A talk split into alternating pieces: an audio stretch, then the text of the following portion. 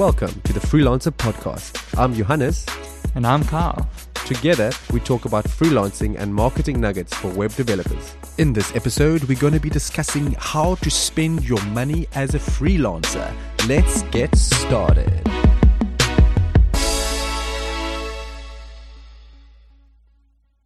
Managing your finances. What exactly are we talking about here and why is it important? Why is it important? It allows you more freedom. It allows you to give back to others. It allows you to be a little bit more fussy in, you know, working with your clients. And let's face it, some of us are not finance people. I am not that guy. But it's important to partner with someone and work with someone who has this skill. Why? Because it'll allow you that ultimate freedom and to make better decisions in ultimately growing your business. Yes, well said, Carl. And this is exactly what this podcast is about. We're going to start off by looking at budgeting and cash flow. The second thing, we're going to look at sales and marketing. Then we'll move over to operations and admin. And then last, but one of the most important also is further education. So we're looking at how you should spend your money as a freelancer on these things. So let's go straight into the first one, budgeting and cash flow. Now, this isn't everybody's strength. A lot of people would just like to swipe your credit card, swipe your card and just buy whatever you want to buy. But in reality, it doesn't always work like that. you need to have a budget in place and need to manage your cash flow. You can't just end up spending 100k every month, but you only have 10 coming in. You're not really going to last long.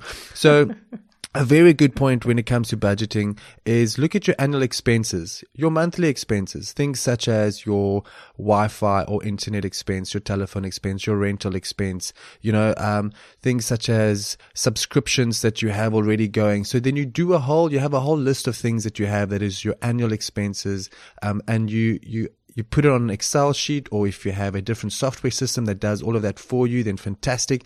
And then you just keep your finger on it to make sure that you're still within budget for every month. That will give you an idea of how much money you need to make every month because of your expenses. So let's say your expenses is $5,000 a month then you need to make at least $5,000 a month just to break even.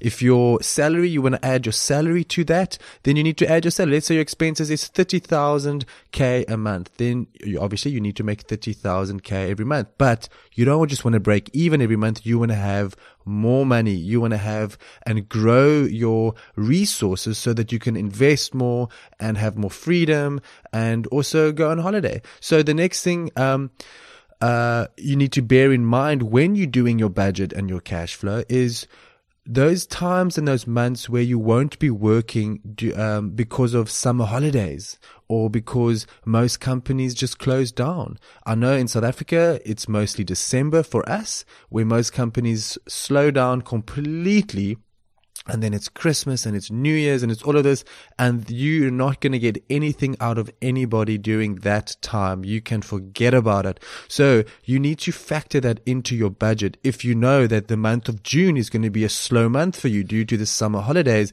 then you need to factor that in. You need to say, okay, this month I am budgeting that my income for this month will be halved.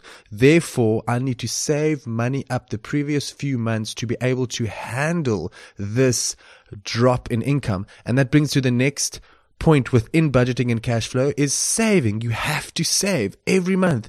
As you get money in, you have to put some away for the rainy days, for the slow months, um, for the future projects even. So you can have a savings account that is split up into three different categories, such as, um, uh, future projects, or you could have slow months, or you could have further investments, uh, or you could just have leisure, or um, improvements, or maintenance, repairs mm. um, on your on your laptop. Uh, if you want to uh, maybe buy some more items or you want to buy another laptop or another screen, then you can start saving money away to actually purchase that in months to come. Okay. So, yo, keep that in mind. Have that in your budget. Have it in your cash flow. Then also the valley and the peak incomes. There are going to be months that you might not have and receive the income that you were hoping for. Okay. And it probably was not planned. You didn't budget in, oh, I'm not going to get money in May just because I'm just saying I'm not. It's more like, uh oh, things aren't going as well as planned. Something has shifted. Um, it's a slow month. What do you do? You need to plan for those. Again, like I mentioned, you need to save money for those slow months, for those valley valley times that you come in and those months when you're reaching peaks where you reach your best month ever celebrate it for sure go out take you yourself and your girlfriend your wife or your friends take them out for supper something celebrate but then save some of that money as well so that you have more money for if there's a slow month.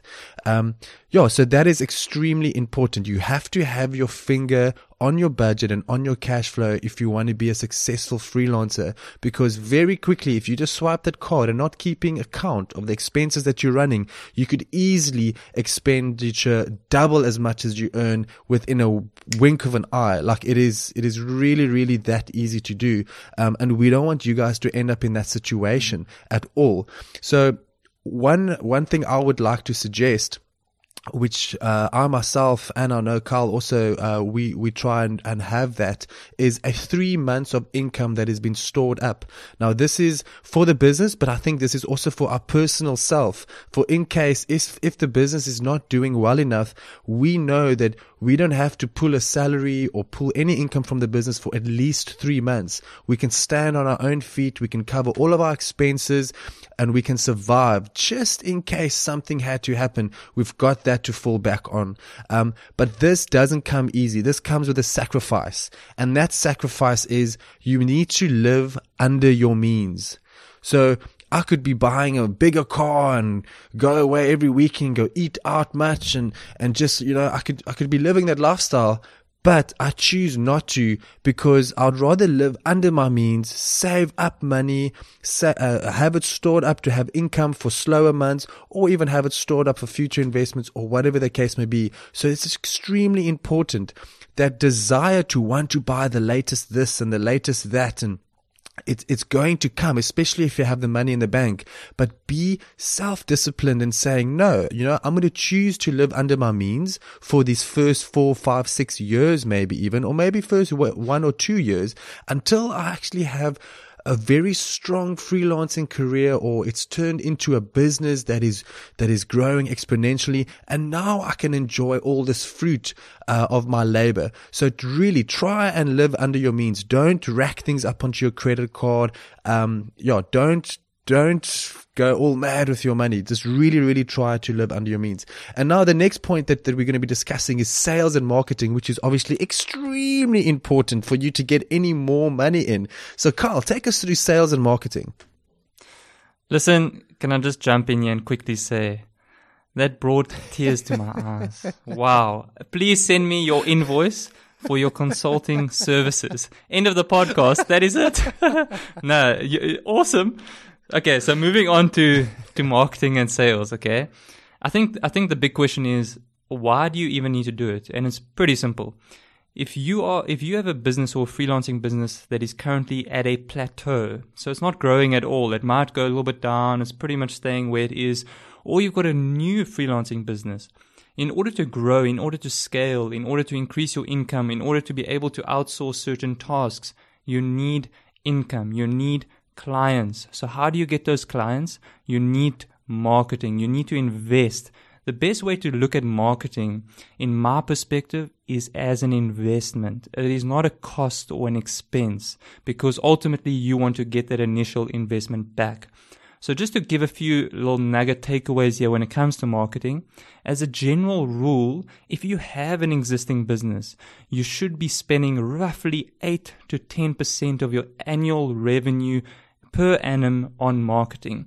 Obviously, this might look a bit different. It might be 20 or 30% or even 50% towards the beginning of your freelancing career because you're making that initial investment.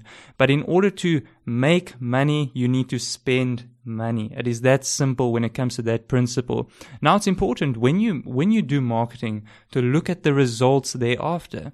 You need to analyze it. You need to see what type of strategies you learned eh, or, or let's say the the campaign resulted in and then change it try new things to try and see maybe you need to invest a little bit more maybe you need to change certain wordings around. Maybe you need to change your uh, change your landing, page on what the prospective client m- might land on.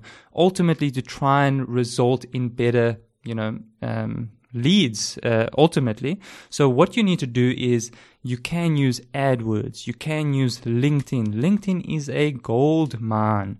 Don't forget to use LinkedIn to tailor your account um, to appeal to your prospective uh, niche. And we did discuss niche in a previous episode. We're not going to go into that detail at all here, but do listen to it because it ties in with your marketing. Because in order to spend money and invest money to a specific audience, you need to know who your ideal client is and you need to tailor your marketing and your communication accordingly that pretty much sums up sales and marketing. Then we're going to head on to operations and I just admin. want to add one small thing in there, Carl. Thank you so much for that because sales and marketing is an extremely important factor of any freelancer. But just one thing I want to add in there. If you do choose a channel in which you are marketing your services on and you're not receiving any hits or any return on your investment, yeah, you might have wasted a thousand dollars, but I don't see it as a waste. I see it as a learn. You just learned. It's a learning curve. You just mm-hmm. learned, okay, well, that platform doesn't work.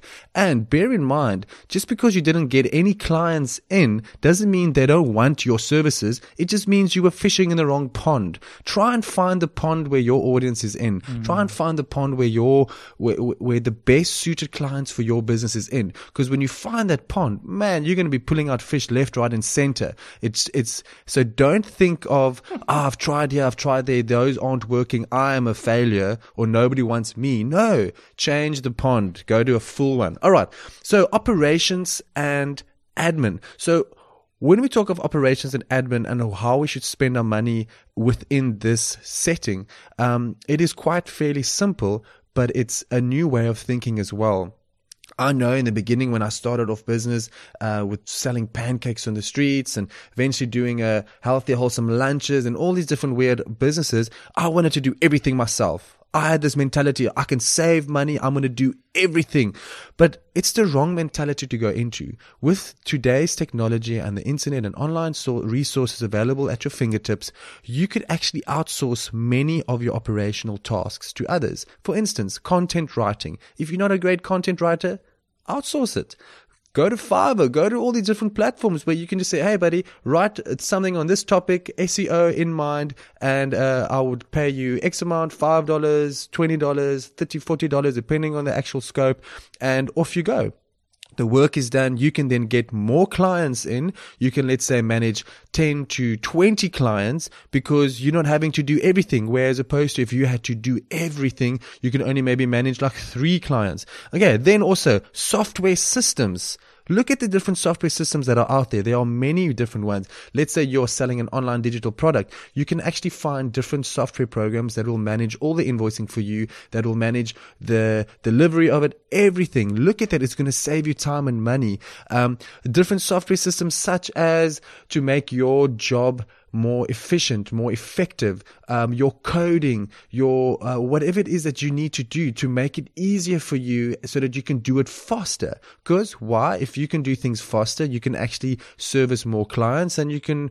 you can make more money. So your your time is no longer limited by a slower system, but you are now opening your time up to being able to manage more people, more uh, more contracts that come into you. So have a look at that. The same when it comes to administration. Um, if in your country you need to uh, submit VAT returns and tax returns, or they call it um, sales tax, or they call it uh, GST, all those things. If you need to do all those things, then you must obviously abide within the law of your country. And if the administration is quite taxing on you, then get systems or even outsource that. Get accountants to do that for you at a minimal fee. You know, um, have that done for you so that you can free up your time to what you are good at. Because if you are doing things that you're not good at, you're wasting your time and you take five times as long to do it as opposed to somebody else that's doing it every day. It's what they breathe and live and eat. Allow them to do it. Pay them a small fee. But again, budget it in. Make sure you actually have the right income and expenditure so that you can actually pay for something like that. And then you can also factor in in your future income and the future number of clients that you're getting that because your time has been freed up because you're having an, a, a, bigger expenditure when it comes to operations and admin but you'll have more money come in because you can now focus more of your time on sales and marketing and actually servicing these clients. So there's a good playoff there. And, and have a look at that ratio when you do look at your budgeting and cash flow. Very important. But lastly but certainly not the least thing is further education. Carl take us through further education and how you should spend your money on that? Mm. So I, th- I think what's important here is when it comes to education, it's important to have that like teachable spirit you know? You, you you want to you want to have that sort of attitude that spirit of wanting to learn more of wanting to further um, you know educate yourself and grow that whole personal development side. And and when i say education yes i am talking from a business perspective but there's a lot of other skills that are important here. You might want to learn how to um, let's say negotiate or communicate better through your body language or you know whatever it is. Maybe it's a lot of it is mental you know like certain leadership qualities um, maybe from john maxwell that you can look into. And tim ferriss gives some awesome advice as well just a different way of thinking it. Maybe a certain productivity whatever it is.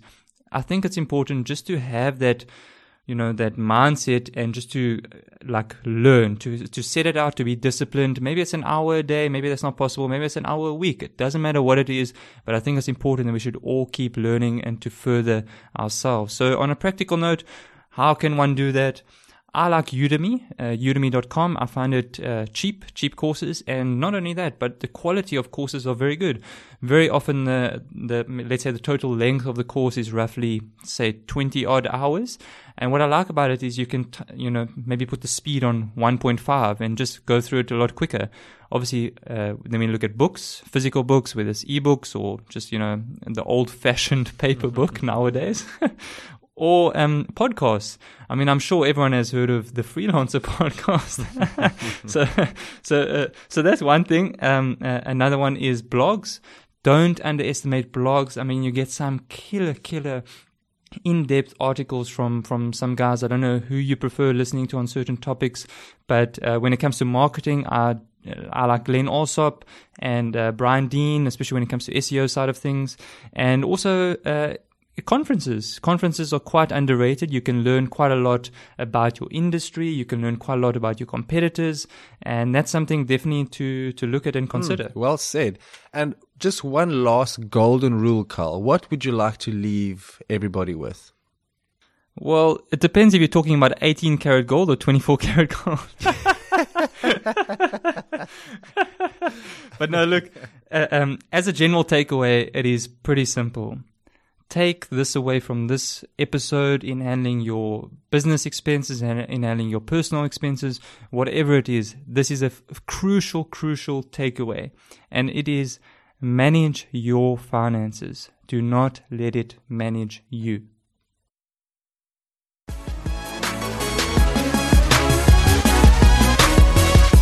Thanks for joining us in this episode. Be sure to like and share and we look forward to you tuning in next time for some great nuggets without the fluff.